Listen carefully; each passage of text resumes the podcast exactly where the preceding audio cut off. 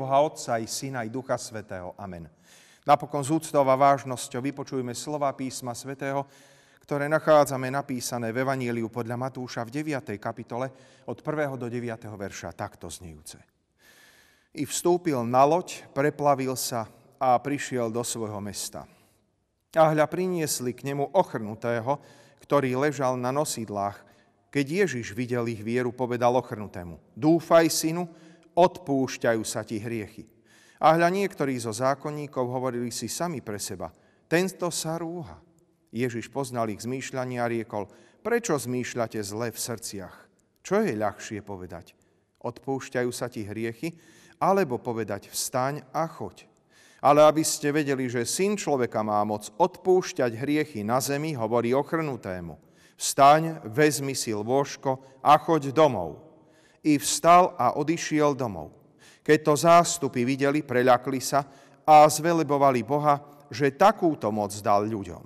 Keď Ježiš odchádzal odtiaľ, videl človeka menom Matúš sedieť na colnici a povedal mu, nasleduj ma.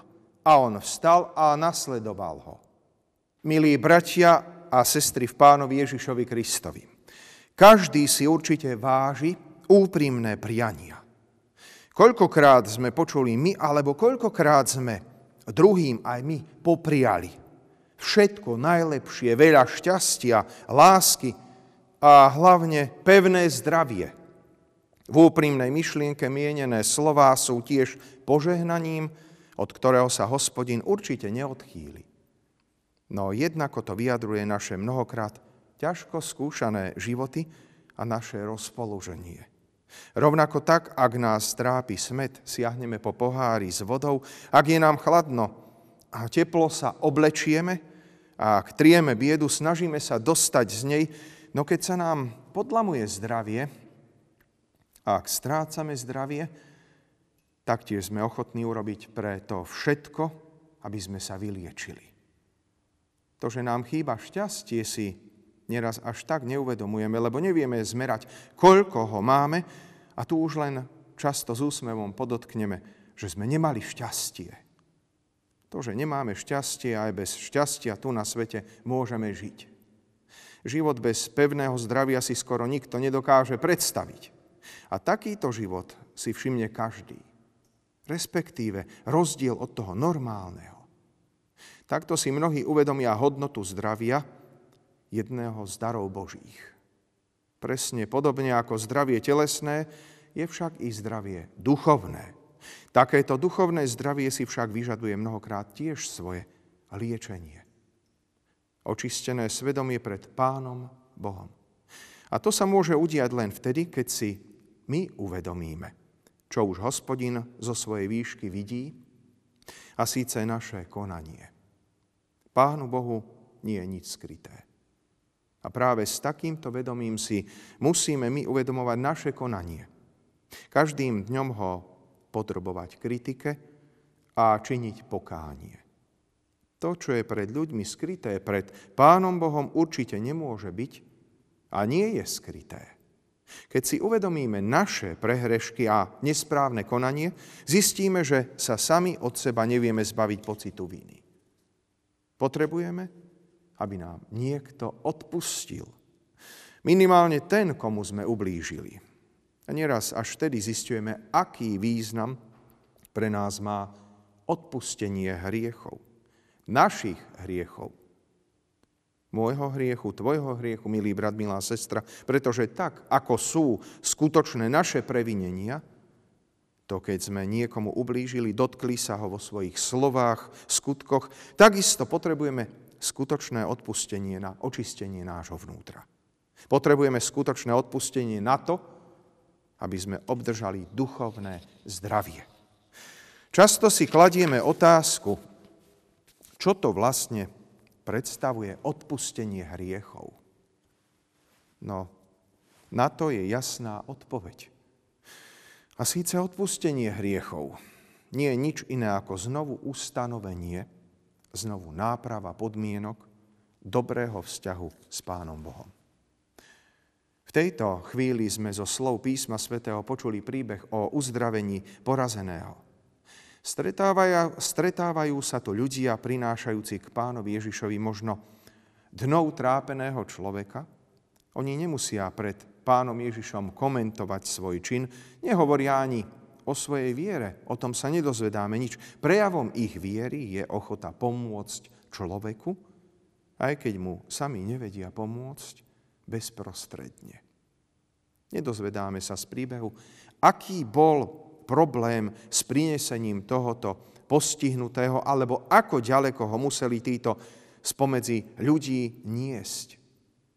Toto nebolo ani dôležité.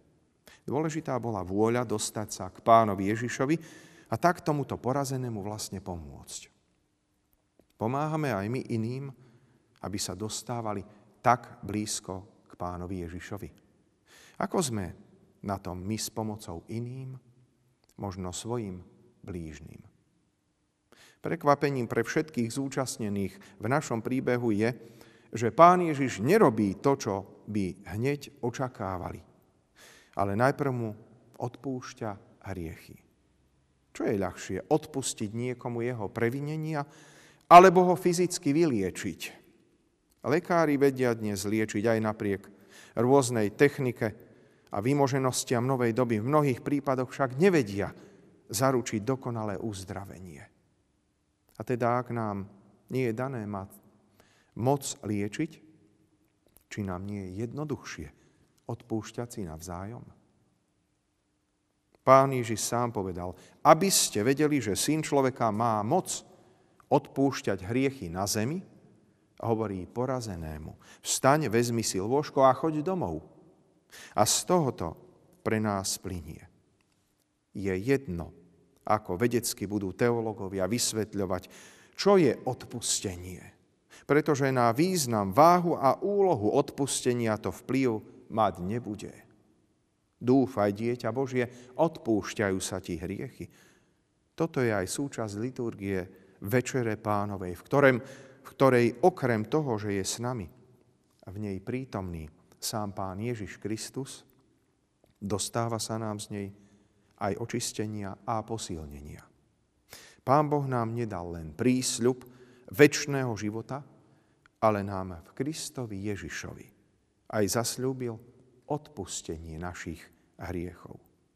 Na kvalite tohto faktu nik nič nezmení.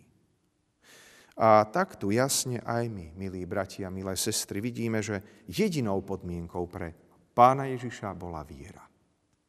Ľudia, ktorí priniesli toho porazeného, museli vidieť v pánovi Ježišovi istú nádej.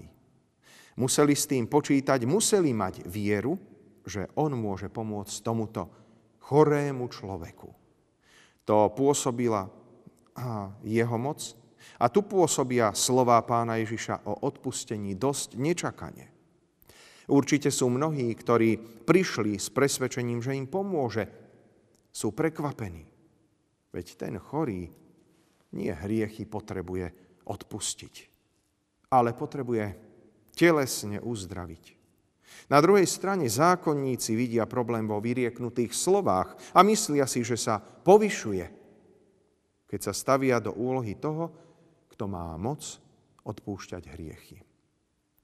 Aj dnes, keď sa zahľadíme na tieto slova, uvedomujeme si, čo bolo v skutočnosti ľahšie. Uzdraviť ťažkú chorobu alebo odpustiť hriechy. Nuž a v závere nášho deja prichádza veľkolepé vyvrcholenie.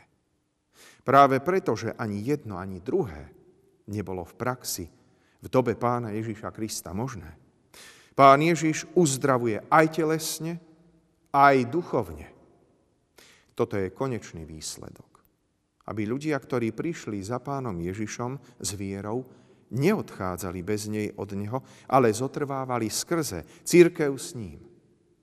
Tu je zaujímavé si všimnúť, čo urobil tento chorý človek, keď ho pán Ježiš bol uzdravil. Mnohí z nás by istotne očakávali, že by poďakoval pánovi Ježišovi a chválil by hospodina. To sa tu na naše prekvapenie nedeje. Pána Boha zvelebujú tí ostatní, ktorí sú prítomní. A týmto ľuďom prítomným pri uzdravení porazeného Rovnako však pre nás, na posilnenie našej viery, je určené posolstvo evanieliovej zvesti o uzdravenom nemocnom. Pretože Pán Ježiš nás obdarúva drahými Božími darmi. No a na takomto základe je postavená Kristova církev, totiž kde je odpustenie hriechov, tam je život a svetosť. Tak teda aj my ďakujeme Pánu Bohu za jeho dary a celým svojim životom ho verne nasledujme. Amen. Pomodlíme sa. Vďaku nesmiernu, vďaku Ti vzdávame, Bože. Bože, dobrý za náš život. Za dary, ktoré nám v živote dávaš. Za náš telesný i duchovný život. Ďakujeme Ti, že skrze i Pána Ježíša Krista sa nám dostalo odpustenie hriechov. Daj prosíme, aby sme si Jeho obeďmi vážili, aby sme aj my boli ochotní privádzať druhých k Tebe, nášmu pánovi. Aby tak každý mohol pocítiť odpustenie svojich hriechov vo svetle Tvojej nesmiernej lásky. Do Tvojich rúk sa porúčame. Amen. Za Tvoju lásku Ti ďakujem, Vykupiteľ môj Ježiši, Daj nech ťa už nezarmucujem, keď dal si mi dar najdrahší, nech na to